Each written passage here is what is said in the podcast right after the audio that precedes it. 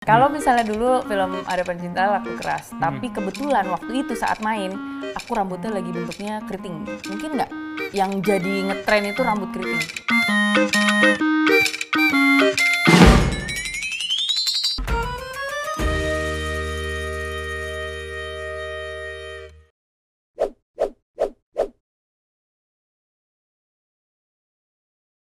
Selamat datang di Pot Bar. Sebuah podcast yang membahas isu-isu hangat tapi dikemas secara santai. Bersama saya Gesit Prayogi. Dan saya Dini Dayati. Sebelumnya aku mau minta maaf dulu, Sid, maaf ya Minta tadi. maaf mulu, lebaran belum. Enggak, tadi nungguinnya lama banget. Rambut aku kayak udah di curly, dilurusin, di curly lagi, dilurusin lagi. Itu memang sudah bagian dari tugas pria untuk menunggu perempuan. Enggak, soalnya aku lagi nggak pede kan. Rambut aku udah lama banget nggak dipotong. Jadi udah kayak asimetris. Emang sepanjang apa yang dipotong? Ini pasti masih di sini-sini aja. Bukan, udah atasnya gelap, bawahnya belang, udah kayak trotoar kan, belang-belang. Ah. Jadi aku balik lagi curly lagi biar nggak kelihatan berantakannya. Aduh, ini nih kamu makanya hari ini aku undang ke sini karena kita punya bintang tamu Kok yang kamu cukup undang aku kan kita emang berdua. Oh iya ya, emang bukan ya? Emang nggak terima undangan aku ya? Pokoknya bintang tamunya istimewa. Oke. Ini kalau aku dulu, sosok ini ada ketika aku anak-anak menjelang rema- remaja.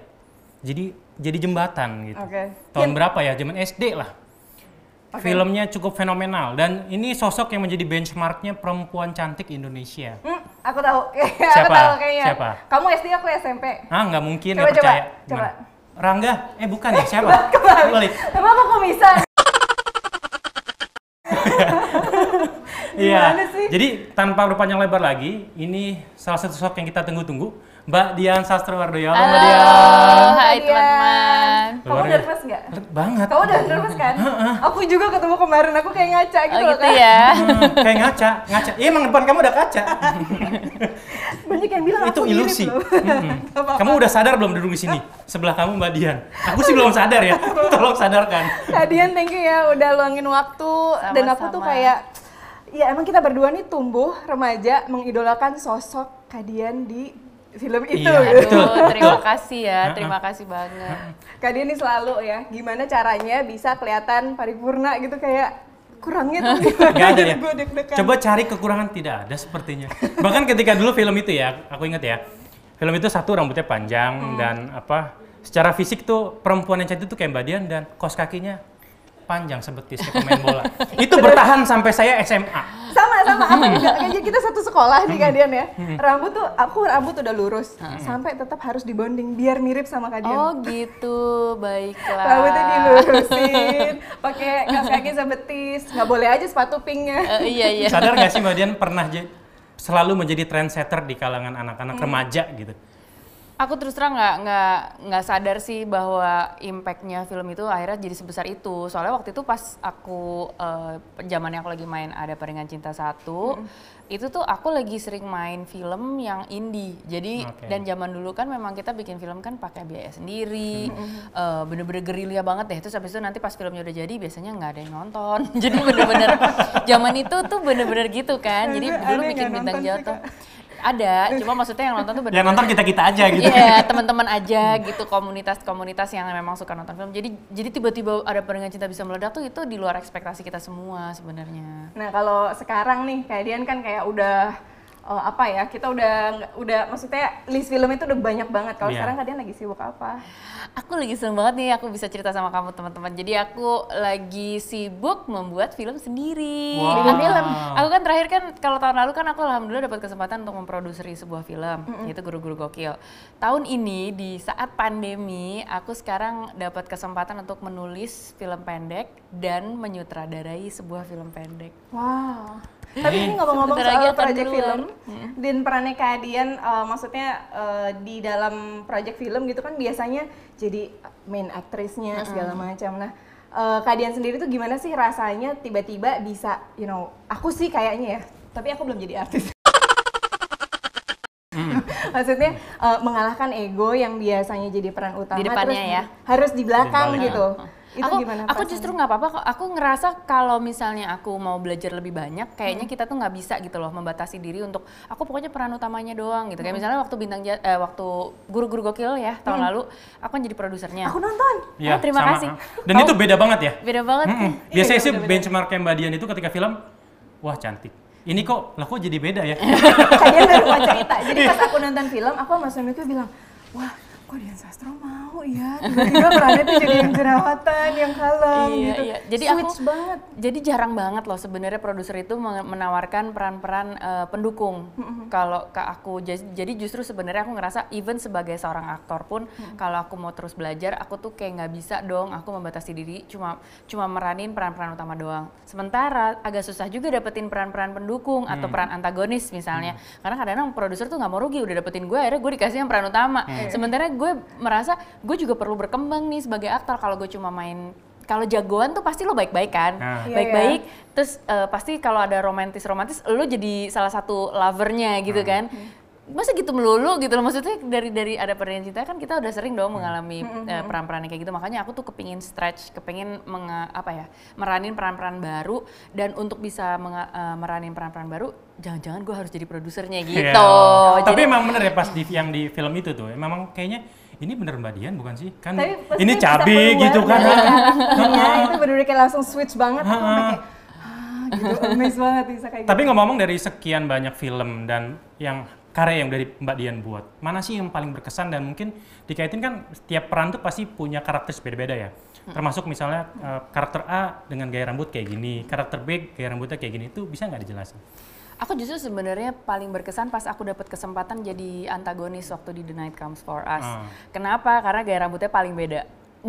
jadi jadi eh, di situ juga aku dapat kesempatan langka waktu itu dapat peran antagonis jadi bukan peran jagoannya gitu ya Eh, di situ aku ngerasa kayak aku kayak kebebas dari stereotip yang orang-orang suka kasih gitu loh bahwa Dian tuh pasti harus kayak cinta aja bentukannya nggak boleh ganti-ganti. Sementara dengan aku dapetin peran itu aku dapat kebebasan dan juga dapat challenge sebenarnya untuk bisa nggak sih lo mengubah penampilan lo sedemikian rupa sehingga dan berakting yang sangat berbeda dari karakter kita itu tuh juga jadi kayak suatu kebebasan gitu loh. Kayak pembebasan dari eh, kungkungan persepsi orang tentang diri kita gitu loh. Jadi aku sekarang kayak jadi dapat kebebasan untuk bisa mendefinisikan definisi baru tentang lo belum tahu kan sebenarnya Dian tuh kayak apa gitu Nah. yang yang lo Iya, pikir Dian tuh kayak cinta Ya, no no. you don't know nothing about Dian gitu Ya, loh ya, jadi ya, ya. sekarang gini deh kalau misalnya aku sebagai aktor aku punya pertanyaan sebenarnya orang tuh jadi aktor tuh mau jadi idola apa mau jadi aktor gitu Hmm. loh soalnya kalau misalnya jadi aktor mestinya kita nggak mem- membatasi diri maunya yang peran jagoannya aja atau peran Hmm. protagonisnya aja kalau bisa malah kita selalu menantang diri kita untuk keluar dari comfort zone kalau kalau menurut aku ya Nah, ketika tadi bilang mau keluar dari comfort jadi harus zone. berani jelek Ya. gitu juga Oh, berani jelek Iya, gitu ya. jelek. Tapi konteksnya bagus untuk eksplorasi eh, Art. Oke. Nah, tapi tapi, tapi kadang tuh walaupun misalnya perannya dijelek-jelekin tetap aja kelihatan cantik ya gimana iya. ya? tapi tantangannya gimana sih Mbak ketika tadi eh, harus biasa di depan kamera terus balik lagi di, di belakang layar itu tantangannya itu seperti apa ketika switching dengan Oh, begitu? Iya, iya. Justru gue menikmati banget kemarin gue di belakang kamera gue sama sekali nggak nggak jadi salah satu pemerannya. Waktu itu ada sempat ada wacana boleh nggak lo uh, direct terus habis itu lo jadi pemainnya juga. Waduh susah juga ya gue gitu. Maksudnya ibaratnya gue kerja gue mengarahkan kolega-kolega gue sama aktor tiba-tiba terus habis itu pas gue take masa gue mengarahkan diri gue gimana caranya gue telepati sama diri gue sendiri? Kan susah ya. Jadi eh, kayaknya untuk pengalaman pertama mendirect ini akhirnya gue memilih untuk udah deh gue nggak usah ikut memerankan sama sekali eh, ini aja. Tapi itu prosesnya lama nggak sih kak? Adaptasi misalnya dari yang biasa main terus ngedirect belajar dulunya gimana? belajar gitu. dulunya ber tiga bulan gue ikut uh, kelas online uh, script writing sama directing. Jadi Oh gitu, ada uh, uh, uh, tapi untungnya pas itu udah dijalanin pada saat aku hari pertama syutingnya cuma dua hari.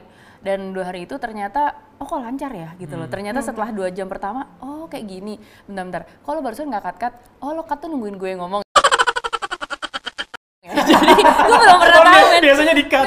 jadi, jadi Astrada gue lihat-lihat nama gue dan gue gue udah dapet nih. Terus gue lihat-lihat dia ngeliat-lihat lo cut nungguin gue ya iya mbak oh ya udah cut gitu jadi gitu itu seru sih seru. Itu- sih. itu Tapi lucu kalau banget. boleh ditanya ya, Kak Dian nih lebih suka eh, dari di depan layar sebagai yang memang main actor atau di belakang? Kalau suruh milih. gue terus terang tidak merasa yang satu lebih bagus daripada yang satu jadi Oke. jadi director tuh seru banget karena eh, lu bisa ngeluarin isi kepala lo. Kalau lo jadi aktor lo disuruh nari untuk tarian yang dibikin orang lain.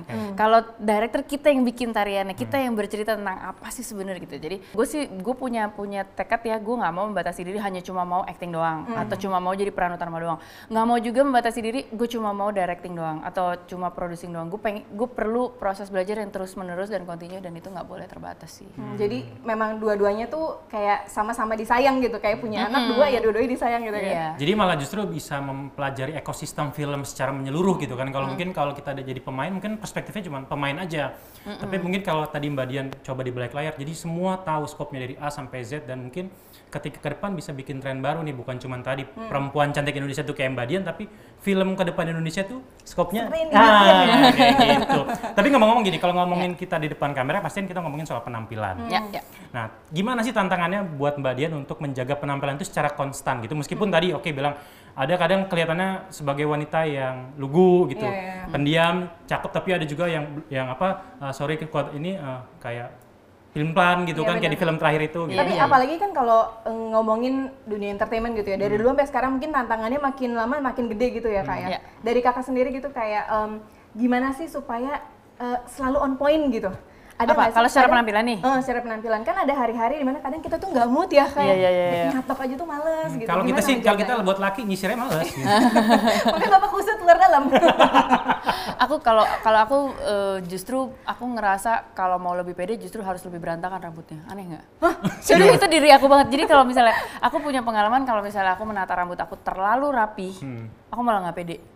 oh gitu. Karena itu bukan diri aku. Jadi kayaknya tips dari aku nih teman-teman, apa pun eh, gaya rambut yang kamu pilih, please cari yang sangat sesuai sama karakter lo gitu. Kalau karakter aku wah kalau terlalu rapi, terlalu cewek nggak bisa tuh gue, gue gue nggak ngerasa diri gue gitu. Jadi bener-bener yang kayak eh, I have to feel like more myself, jadi lebih relax, lebih nyaman, lebih pede dan I'm not trying to fool anybody.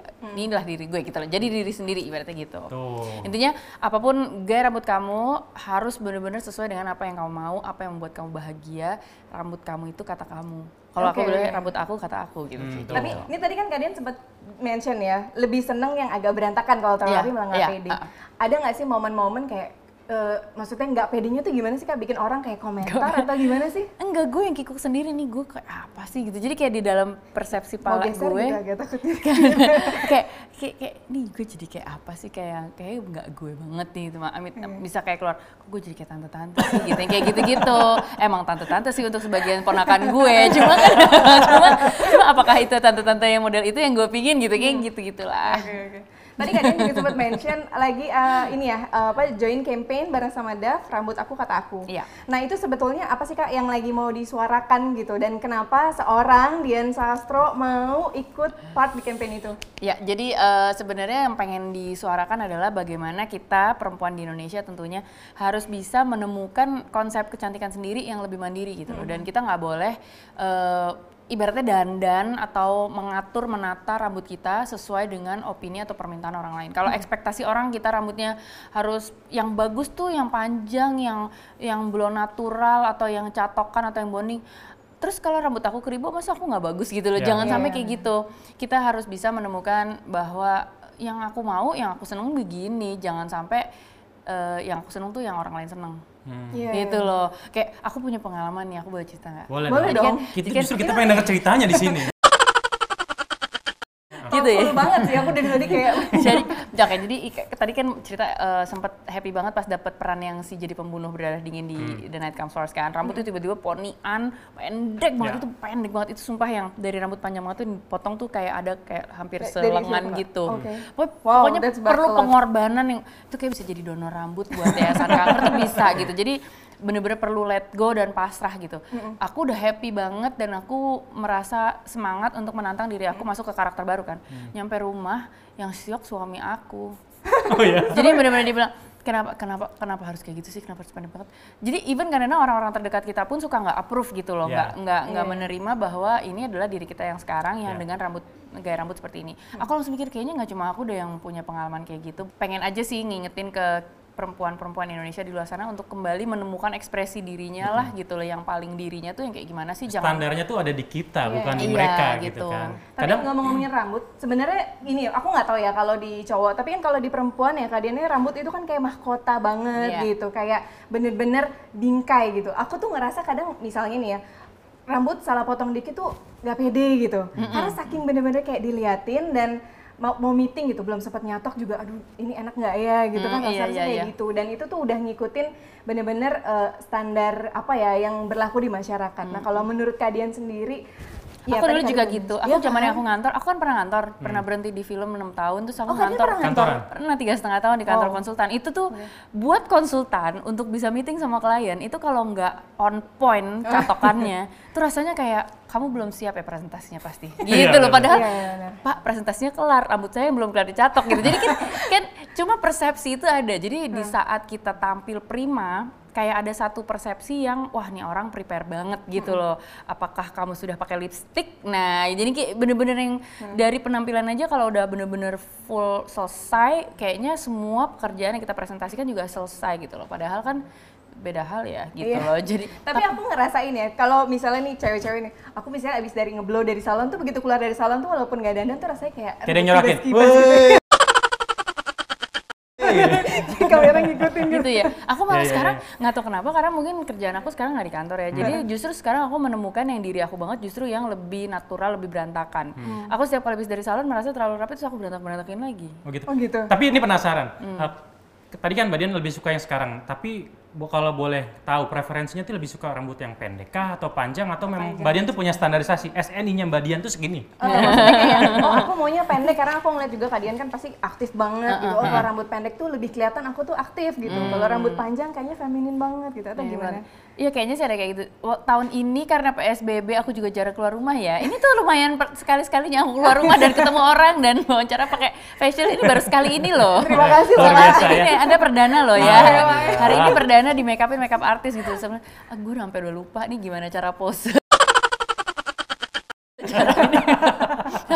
tapi jadi akhirnya tahun ini gue nggak potong-potong rambut karena ya nggak ada yang lihat juga diikat-ikat aja. Cuma be- sebenarnya yang paling aku banget tuh sebenarnya yang yang gaya rambut yang lebih apa ya simple sebahu rata. Karena dengan kayak gitu tuh gampang untuk diikat juga enak nggak kepanjangan. Terus di styling juga nggak kelamaan. Kadang-kadang kan kalau mau acara pengen dong dicatok tapi yang gaya aku yang berantakan gitu itu juga jadi nggak kebanyakan waktu yang dipakai untuk bersiap-siap Luar biasa untuk meningkatkan produktivitas tentunya ya. Apalagi kan punya anak dua ya kan. Iya. Kesibukan banyak, profesinya nggak cuma jadi aktris tapi juga dia jadi produser, penulis juga. Tapi emang kalian tuh mau dicepol, mau pakai daster, mau sambil gendong anak juga tetap cocok Itu udah gitu. kodratnya emang cakep. Enggak, aku udah kayak nyama-nyamain, tapi kok rasanya gimana gitu. Eh, Mbak Dian ngomong-ngomong nih. Tadi kan kita ngomongin yang sekarang. Dulu pas masa remaja, itu rambutnya Mbak Dian tuh yang mana sih yang suka gitu? Atau mungkin punya preferensi artis Atau siapa rambutnya? gitu. Nah. waktu nah waktu remaja beda ceritanya dulu aku emang sering banget ngerasa nggak pede sama diri aku dan dan aku tuh sempet ngerasa kayaknya waktu waktu kita muda kan kita masih belum percaya diri ya jadi kayak bagaimana kita menghargai diri kita sendiri tuh masih sangat tergantung dengan seberapa baik orang-orang di sekitar kita menghargai diri kita. Jadi kalau misalnya kita melakukan apa pun termasuk gaya rambut, termasuk berpenampilan, semua tuh kayak buat approval orang gitu loh. Sementara jadi zaman waktu gue kecil yang atau zaman aku muda, yang aku bilang bagus tuh yang orang lain bilang bagus. Hmm, Oke. Yang ya itu yang rambut panjang cinta itu. Sementara di, di sekarang aku merasa bahwa kenapa jadi harus karena kata orang lain ya Bener, bagus-bagus aja kok kayak gini kayak gitu. Nah, bener kan tadi juga Tapi eh, maksudnya aku dari penjelasan keadaan tadi itu kan berarti memang rambut juga ikut berperan dalam membentuk eh, apa ya karakter kita gitu ya. Iya. Jadi pede apa enggaknya gitu. Nah, eh, ini aku pengen nanya agak lebih dalam kalau buat keadaan jangan dalam-dalam dong, nanti naiknya susah. ini kan lagi ngumpul gitu, Oh, iya, full iya, gitu. Nah, kalian makna rambut sendiri buat kalian tuh apa sih? Kalau menurut aku makna rambut itu sebenarnya kayak salah satu bentuk ekspresi kita diri kita juga ya kayak penampilan kita. Em, kita tuh lewat rambut kita bisa bercerita banyak tentang diri kita sih gitu loh. Kita lewat penampilan tuh bisa ngasih cerita tentang diri kita siapakah diri kita sebenarnya. Itu bisa diceritain lewat penampilan termasuk lewat penampilan rambut. Iya benar dan ini tuh aset aset penting lah ya. Karena kalau ada rambut panjang, aku dulu pernah waktu masih labil ya. Oh, masih labil kamu pernah labil juga ya? Dong, patah hati. Jadi aku tuh memang tipe yang memang aku suka rambut panjang kan. Patah hati karena kayak gimana gitu. Aku potong bondol banget kak. Oh ya? Bener-bener kayak androgini yang tiba-tiba paling Pixie panjangnya gitu. tuh segitu. Bener-bener kayak tinggi Wow. banget gitu. Aku kesalahan kayak udah mah potong pendek Bob, aja. Bob atau Pixie? Enggak, Bob Pixie, bener-bener kayak Wow. cowok gitu. Haha. Terus aku kayak, "Hmm, biar aja, biar mantan aku lihat kalau aku tuh tidak lemah gitu loh. Hmm. Tapi terus pas udah sehat jiwanya kayak, kayaknya nggak gitu deh. Nyesal sampai jadi, sekarang ya? Jadi kayak Enggak dong. aku, aku juga aku juga pernah potong hati terus potong rambut pernah juga kok Iya tenang, kan? tenang, tenang. Ya, tapi kayaknya aku kayaknya nyesel buang banget sial gitu kan. sial. Bener-bener. Oh, berarti memang semua perempuan tuh mengalami skema yang sama ya? Kayak Mungkin ya, Aku. Aku ingin melupakan diriku, gitu. Gimana? melupakan diriku yang waktu itu bersamamu, gitu. Kayak jadi menemukan diri kembali gitu. ya. Ah, iya, iya. Padahal dalamnya masih. Padahal sama ya, Po. Cuma berganti ini doang. Oke, nah kalau aku penasaran kalau cowok tuh ada nggak sih kayak gini-gini gitu masalah rambut Kalau cowok macam? sih enggak ya, paling kalau aku sih ya kalau misalnya cowok, misalnya lebih ke salah motong rambut ya, ada nggak stereotip di cowok gitu rambut? enggak ada sih. Nggak ada. Tapi kalau kalau aku ya memang dari dulu nggak pernah ganti-ganti rambut. Jadi misalnya ke- ketemu teman SD, SMP, SMA yang dikomenin, kok rambut lu nggak pernah berubah sih? Ya mau gimana, mau berubah bagaimana gitu kan? Iya, cuma jidatnya kayak- mundur dikit gitu. Iya, sampai sini gitu ya. Kita profesor kali ya. Banyak pikiran dong jadinya. ha-ha. Aduh. Tapi kalau ngomongin tadi kalian juga sempat mention ada stereotip di masyarakat bahwa yang cantik itu ya rambutnya cinta gitu lurus panjang segala macam. Nah kalau Jangan-jangan karena filmnya itu yang paling waktu itu laku keras yang itu. Betul. Coba kalau Iya, coba kalau banget coba kalau Kak, bener. pertanyaan-pertanyaan. Kalau misalnya dulu film Ada Pencinta laku keras, tapi kebetulan waktu itu saat main aku rambutnya lagi bentuknya keriting. Mungkin nggak yang jadi ngetren itu rambut keriting? Bisa, Bisa aja. jadi Karena gini, eh, benar ya. eh, aku mungkin percaya ya kalau tiap apa yang terjadi dalam film, dalam sinetron atau apa pun itu, itu pasti merepresentasikan apa yang terjadi di masyarakat. Ah. Jadi ketika ada sosok Dian Sastro dengan AADC pertama, jadi makin memperkuat bahwa stereotip cantiknya remaja itu seperti ini. Pertanyaan Iya, kedua, kan. pertanyaan kedua. Aduh, nih kita ujian ya. Menurut menurut kamu, kalau mis- itu pertanyaan pertama yang tadi itu kan. Pertanyaan yang kedua, apakah jangan-jangan menurut kamu film Ada Pernikahan Cinta itu justru laku keras karena rambutnya cinta waktu itu panjang seperti stereotipe yang dimiliki oleh orang lain? Nah, nah kan gimana nih? Jangan saya lagi dong, Jangan Ibu udah jawab. yang jawab. Eh, saya seneng deh saya gini. wawancara gini. Enggak, tapi gini. Karena memang di, di, di waktu itu memang nggak banyak film yang bisa dinikmatin ya kan. Apalagi kan dengan dulu kan ada uh, petualangan iya, itu Serina kan 2000 masih- tahun masih- 2000 kalau nggak masih salah ya Mbak. Betul, betul. ya. Terus kemudian Petualangan Serina juga berhasil me- mendobrak ketika akhirnya bioskop-bioskop itu terisi dengan film-film keluarga gitu. Karena selama ini mungkin sejarahnya kalau saya nggak salah ya, itu film-film bioskop tuh yang ada unsur apa percintaannya, adegan-adegan dewasanya. Tapi ketika ada Serina tema remaja eh tem- tema anak-anak, tema keluarga itu bisa masuk. Dan ketika ada ADC tema percintaan remaja yang Remaja, normal benar, dan kayak gaya-gaya cita-cita monyetnya itu bisa berhasil mengisi ma- Ya. Bapak bilang monyetnya nggak usah lihat saya Oh, ya, nggak, nggak, ya. Gimana? Enggak, tapi menurut aku yang kenapa ngebekas banget karena memang karakter yang di yang dibawain sama Kadian pada saat itu tuh segitu kuatnya loh. Iya. Aku inget banget kok SMP pulang sekolah, jadi aku tuh sahabatan berlima. Sahabat aku tuh rambutnya panjang tapi nggak lurus gitu. Terus dia kayak aku mau jadi cintanya. Aduh. Gitu. Kamu mau jadi Power Ranger tapi beda film ya. Aku jadi mamangnya pada saat itu. Nggak, dia bener-bener kayak udah menempatkan diri di satu geng kita berlima, dia kayak pokoknya aku cintanya ya. Kamu Oh, jadi milih. gitu. Gitu bener-bener Wow. gitu. Wow, tapi dulu waktu dulu berarti lu memang punya geng berlima kan? Iya berlima. Gue juga waktu SMP. Jadi emang itu kayaknya di zaman semua orang punya geng di sekolah ya. Jadi representasi masyarakat yang ada saat itu. Hmm, Tapi menurut kalian sendiri tentang stereotip rambut tadi gitu segala macam itu gimana sih pendapat pribadinya kalian ya? Yang masih di- terjadi di masyarakat Masih, ya. masih. Mau nggak mau kan masih Mau nggak mau. Jadi kayaknya kalau sampai sekarang orang kayaknya masih punya stereotip di bawah sadar mereka bahwa yang ideal itu adalah yang rambutnya panjang dan bla bla bla bla bla bla.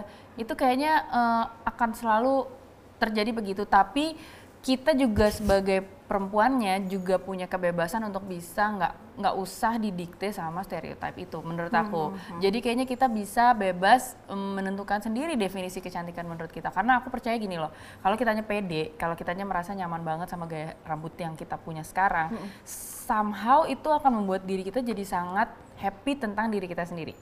Kenapa itu penting? Karena kalau kita happy tentang diri kita sendiri, kita jadi bisa menjadi orang yang sangat menyenangkan buat orang-orang di sekitar kita. Sehingga ada yang namanya inner beauty keluar.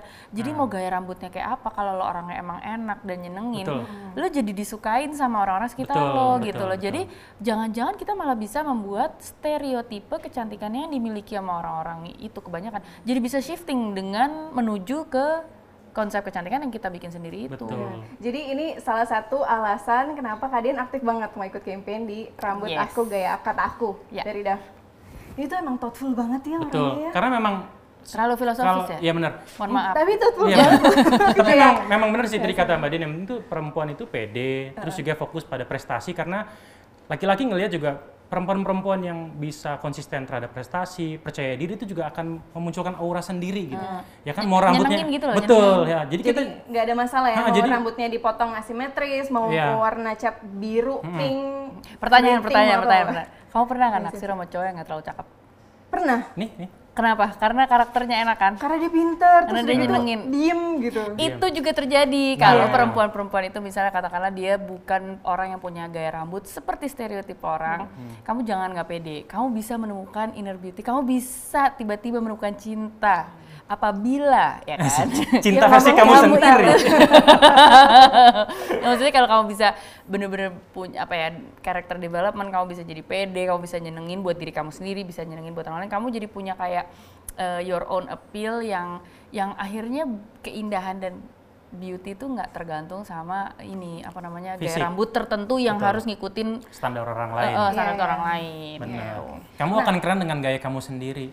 Pasti loh, aku Iya. jadi lebih pede setelah Ah, ngobrol sama Iya, benar. kalian gitu. Memang kelihatan sih PD kamu Ya tuh gimana agak dong kalau deket sama kembaran kan Iya. aku gitu rasanya gitu ketemu kakak. Biasanya kan skalanya tuh nggak kelihatan, ini skalanya kelihatan loh. Nih perbandingannya kelihatan. suka kelebihan. Iya. Tapi aku penasaran kalian kalau misalnya sehari-hari gitu ya karena eh, mas ngobrol ngobrolin rambut kan? doang aja tuh sama kalian tuh kayak bisa panjang gitu ada Bisa membuka luka lama. Iya. Terima kasih loh kak Ah, untuk eh, lakinya Bini, mohon, mohon maaf tidak untuk mantan ini ya. nanti nggak aku kasih tahu Iya. Siapa mantan kamu bikin kamu bondol? you know who you are eh kak dia aduh maaf ini ntar di gitu ya Ini justru paling lucu loh ini. Tapi aku penasaran kalian eh, sehari-hari untuk eh, perawatan rambutnya nih. Eh, apakah ada kayak treatment khusus weekly harus apa yang khusus atau hari-hari? Aku orangnya keramas tiap hari, itu satu. Oke. Hmm. Tiap hari. Jadi cepet habis ya kak. cepet ya. Baik dibawa pulang. Oh, boleh boleh terima kasih loh. Tapi iya itu- itu- itu tiap hari. Oke. Karena aku tuh orangnya eh, suka olahraga kan. Dan itu hampir tiap hari dan aku nggak mungkin banget abis olahraga tuh nggak keramas. Dan yang pasti setiap aku keramas aku pasti pakai eh, conditioner dan masker rambut jadi yang di, yang didiemin selama satu menit dulu. Jadi kalau habis keramas tuh dipakein conditioner didiemin satu menit aku kayak eh, cuci muka dulu ngapain dulu sampai satu menit baru habis itu dibilas gitu. Jadi karena rambut aku tuh agak-agak harus jagain jangan sampai kering kalau nggak frizzy jadi bener-bener harus dilembapin banget. Langsung mega rambut aku tuh udah kayak Sahara katanya katanya. Aduh, kerontang banget gak ada vitamin. Tinggal di mana kaktusnya itu. Oke, eh tadi kamu udah nyiapin apa? Oh, ini aku menyiapkan beberapa foto Mbak Dian dan Eh, rambut-rambut. Jeng jeng jeng jeng. Yang mana ya? Eh, kelihatan kembali. Kayak komedi. Waduh. Wow. Wow, wow. Dari wow. yang panjang sampai pendek, tapi semuanya kayaknya aku merasa mirip deh. Iya, Gitu ya. mirip, mirip kamu sama ini. Makasih loh. Iya. Mbak Dian boleh Iya, nggak diceritain nih rambutnya dari yang kanan dulu nih kapan? Itu yang kanan atas itu bondol putus cinta juga buang sial ya. Yoi, Oh, uh buang sial. bener. eh, Tadi bisa Terungkap patah ya. Iya ya. eh. Coba digali dikit lagi. Mungkin ada di sini kisi-kisinya. Terus kalau yang di atas itu kan cinta, Ya, kan betul. zaman itu. Terus habis itu eh, yang rambut pendek berponi yang kanan Nih, tengah ini. tuh, Tengah, eh, ha. itu tuh udah udah panjang sedikit dari yang dari peran yang pembunuh itu. Oh, Oke. gitu. Kalau yang di bawah yang sebelah kanan yang bawah itu sebenarnya tuh termasuk eh, panjang favorit aku tuh paling enak, paling cepet ringkes. Segini kan? Heeh, segitu, tapi Oh, nggak oke. pakai poni. Sebenarnya juga enak tuh kalau di belah tengah gitu ya. Terus Hmm. habis itu di blownya yang agak berantakan itu enak banget, eh, asik banget deh. Terus cepet lagi siap-siapnya. itu penting. Itulah diriku. Nah, yang ini dua nih, bawah. Nah, yang dua ini sebenarnya ini rambut PSBB ya. Oh, kalau yang bawah enggak deh, itu yang tahun lalu. Eh mana kak rambut PSBB? Rambut PSBB yang tengah kiri Ini? Ini? Eh, eh, itu. Oh. Jadi aku akhirnya sempet kayak PSBB ngapain akhirnya potong poni gara-gara awal-awal PSBB kan nonton film Korea ya terinspirasi oni-oni ya. Iya jadi eh, potong eh, cuma ternyata dengan poni itu ada satu buah persiapan di mana kita harus memposisikan si poni itu dalam posisi yang natural-natural effortless gitu. Nah, Iya. tapi ternyata nggak Effort. effortless buah prosesnya. Jadi kayaknya hempas. Oke, bye-bye poni gitu. Ini kalau boleh dihit dinilai mana yang paling favorit dan kurang favorit? Em, sebenarnya poni seru sih, cuma Hmm. banyak persiapan ya. Sebenarnya favoritnya akhirnya ujung-ujungnya kanan bawah sih, Ini. yang nggak pakai poni karena ternyata ternyata jidatku itu kecil kalau dipakai tutupin poni makin ketutupan. Tapi nggak apa kan yang penting pernah nyobain jadi oh saya tahu sekarang gitu. Inilah gayaku. Tapi maksudnya eh, rambut itu kan memang cerminan apa ya ekspresi seseorang gitu, identitas dan segala macam. Dia turut berperan dalam membentuk kepercayaan diri seperti yang tadi Kadian juga bilang. Nah, Iya. menurut Kadian sendiri sebuah kepercayaan diri bagi perempuan itu eh, apa namanya korelasi antara rambut dengan kepercayaan diri itu bisa di emphasize lagi nggak kak? Bisa. Jadi Biar yang kayak aku nih tercerahkan. tercerahkan ya. Jadi pokoknya intinya aku tekanin lagi buat teman-teman juga di luar sana. Kita memang harus bisa eksplorasi sih sebenarnya gaya rambut seperti apa sih yang paling bikin diri kita tuh nyaman dan paling ini kayaknya gaya, gaya rambut ini sangat mem- mem- mewakili karakter aku. Kenapa? Karena kalau kita menemukan satu gaya rambut yang benar-benar sesuai sama karakter kita, kita tuh jadi bener-bener nyaman banget mengekspresikan diri. Jadi tuh kayak bener-bener jadi be yourself banget gitu loh. Jadi rambut aku kata aku, jadi dengan proses kita menemukan diri, kita juga menemukan gaya rambut saya gitu. Jadi Betul. bener-bener itu akan membuat diri kamu juga jadi lebih pede dan lebih nyaman sama diri kamu karena kamu tidak mencoba menjadi orang lain, tapi Betul. kamu menjadi diri kamu sendiri. Dan di saat kamu pede, kamu happy tentang diri kamu sendiri, kamu juga jadi orang yang lebih menyenangkan itu tadi Betul. Iya, iya, dan punya inner beauty juga gitu. Kebayang sih kalau misalnya nih perempuan m- apa semua sepakat dengan satu standar gitu. Itu ibarat equalizer tuh flat aja. Ya kan kita nggak bisa ngeliat bedanya nih. Ini equalizer Budi apa nih? Oh suara. Suara ya kan Kalian, flat kamu aja. anak band ya kamu ya? Enggak, Oh, baik. kita kan suka ngotak-ngotik aja dikit Oh, gitu kan. gitu. Jadi flat aja kayak nggak enak, tapi kan kalau ada misalnya karakternya, oh ini beda sama ini tuh akan jauh lebih indah gitu. Iya, iya, ada ada ada jerninya. Betul. Ha, Jadi ini ha. juga jadi highlight dari campaign yang kalian lagi jalanin bareng sama Daf, rambut aku kata aku ya. Iya. Gitu. Jadi ya memang memang nggak salah sih. Betul harus bebas berekspresi lewat rambut gitu Benar, kan, iya, jangan iya. salah. Ekspresikanlah Gitu. dirimu lewat rambutmu. Iya. Ah. Oke. Mumpung ada Kadian Betul, ya, sebagai juga sebagai benchmarknya idola perempuan aku dari cantik. remaja sampai sekarang. Sekarang betul. Ketika ada kehadiran keluar, ini pasti ada sesuatu yang menag, men, meng- meng- apa ya, menakjubkan. Benar, benar. Jadi belibet deh tuh. Iya, jadi kalau misalnya udah Kadian udah keluar tuh pasti kayak ada sesuatu gitu, Hmm. bener-bener emang sih gitu. Nah, eh, boleh nggak sih Kadian tuh share tips dari Kadian gimana supaya kita tuh pede terus? Tips saya adalah temukan gaya rambut yang paling mewakili diri kamu. Sama lagi ya jawabannya. Satu, terus ada Nggak, tulisan, gitu.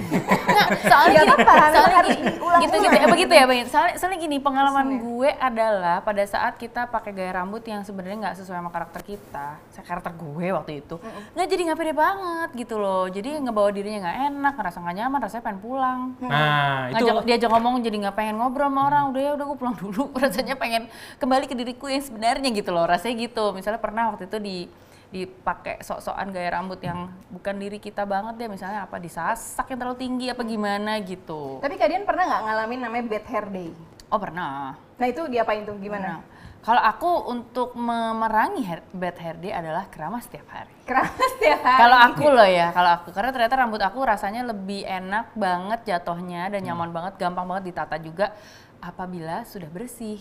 Iya benar. gitu. Jadi bukan, uh, mesti ngomongin rambut tuh bukan cuma soal modelnya, warnanya segala macam. Yang penting adalah kebersihannya. Iya. betul. Tapi Dan emang ya kalau abis keramas tuh kayak enteng gitu, Iya. kayak keangkat semua. oh, kayak angkat masalahnya. Oh, dia, enggak. dia kayak bisa Kamu dari tadi curhat terus ya. Tadi memang bener banget kan. Tadi memang perempuan tuh harus mencari rambut yang sesuai dengan karakter kita sendiri. Ya kan? Terus juga mungkin buat perempuan-perempuan di sana ya, termasuk istri saya, ayolah eksplorasi. Ya kan berkreasi. Ya. Kayak orasi jadinya ya kan. Jadi kita nggak siap-siap budget salon nanti disuruh bereksplorasi. kalem aja. Oh, Asal ada kuotanya. Nah, jadi kita nggak perlu eh, dengerin kata orang yang memang komentarnya juga kadang nggak ada habis-habisnya. Tadi juga kata Mbak Dian juga sempet kan. Kadang juga orang terdekat juga yang komentarnya juga kurang enak Iya gitu sih, kan, kurang mendukung pengembangan berekspresinya para perempuan ini. Aku sih jadi jadi jadi peduli jadinya. Jadi Karena memang sesuai pengalaman nggak pernah kalau aku tuh ngelarang dia potong rambut, tapi kadang dia nyesel sendiri. Nah, Iya. Ini motongnya kependekan. Ya mana saya tahu, saya kan bukan potong yang motong. milih-milih tapi, Anda tapi yang kena juga ya, tapi kena, kena, kena komplain gitu. Iya, eh, jadi kita ya udah gitu. Nah, terus juga nih buat Mbak Dian, gimana caranya supaya kita pede dengan mencoba rambut yang baru gitu. Misalnya tadi yang tadinya panjang jadi bondol, ah pengen nyobain sekali-sekali gitu. Kalau aku kalau aku orangnya eksploratif, jadi aku orangnya cobain aja. Daripada kita penasaran seumur hidup gimana sih eh, aku bentukannya kalau misalnya pakai rambut pendek. Tapi misalnya nggak berani motong-motong karena tanya sama orang-orang terdekat potong nggak ya? Potong nggak ya? Udah nggak usah jangan. Akhirnya tapi nggak potong tapi nggak happy juga karena jadi penasaran sebenarnya kalau potong tuh seru nggak ya? Gitu. Mendingan explore aja coba aja. Nanti toh kalau misalnya oh ternyata nggak cocok. Ya udah nggak apa-apa do something about it coba lagi yang lain gitu loh panjangin lagi atau diapain gitu gitu Tapi kalian ada nggak kayak eh, yang belum kesampaian pengen nyoba satu gaya rambut atau warna? mungkin saya mau di pengen- rasta. loh Oh jadi lagi lagi pakai sunstick. iya iya iya iya iya kalau nggak di, di apa di cornbread cornrows gitu gila menurut aku itu keren banget sih kayak kayak Zoe Kravitz gitu anak Lenny Kravitz keren abis Oke, mudah-mudahan nanti suaminya nonton dan oh iya duluan. iya iya iya Oke, ini nggak kerasa kita udah setengah jam lebih ngobrol Betul. bareng sama Kadian. Ya. So, baru ngomongin rambutnya doang aja tuh banyak yang bisa digali ya. Ada filosofinya segala. Bahkan tadi ya. ada curhat sedikit juga. Ternyata Dian Sastro pernah patah hati Pernah patah hati. Oh, siapa sih kak? Nggak sopan sekali ya. nah jadi Mbak Dian boleh nggak buat uh, teman-teman perempuan di sana konklusi omongan kita hari ini terkait rambut, percaya diri dan prestasi mungkin. nanti sama lagi nggak Iya ya? sama lagi nggak apa-apa. Emang harus disugesti kan? Oh gitu baiklah. Satu, dua, tiga. Pokoknya teman-teman di luar sana jangan takut-takut untuk bisa mengeksplorasi kita lagi mau berekspresi seperti apa sih lewat penampilan kita, terutama penampilan rambut kita ya. Eh, cari aja model gaya rambut yang paling kamu kepingin, paling bikin kamu happy, paling bikin kamu senang dan bahagia dan merasa diri kamu sangat terekspresikan dengan gaya rambut itu. Karena rambut aku ya kata aku. Dan bersamaan dengan kampanye ini aku pengen mengajak teman-teman untuk eksplorasinya itu dengan mengikuti challenge yang akan ada di Instagramnya Kumparan. Waduh. Ini khusus perempuan doang ya? Eh, Bapak boleh kalau mau. Boleh. nggak apa-apa. Eh, yang penting harus ekspresif ya. Pede ya, pede ya. Rambut aku kata aku loh. Iya ya benar-benar kata aku ya betul. Aku juga udah terinspirasi. Mhm. Abis ini mau cobain gaya rambut mir tambah mirip sama kakak aku. Oh, gitu. betul. Awas ya kalau nanti nggak berubah rambutnya ya. Mm-mm. Gak apa-apa sama-samain kan siapa Ah. tahu ketularan. Iya, aku aku apa? Aku aku catet loh ya. Nah, nah. Oke, terima kasih Kak Dian udah sharing, udah cerita. Mudah-mudahan kapan-kapan kita bisa ketemu lagi ngobrolin nggak cuma rambut tapi juga yang lain-lain. Yeay, yang sama-sama. Terima kasih banyak ya Mbak Dian ya dan terima kasih juga untuk teman-teman yang sudah menonton dari awal sampai akhir. Kita terus jaga kesehatan ya. Di rumah aja, Betul. jangan ke mana-mana kalau nggak perlu. Thank you Kak Dian, Thank sehat-sehat you. ya Kak. Terima kasih. Bye-bye. Stay healthy. Bye.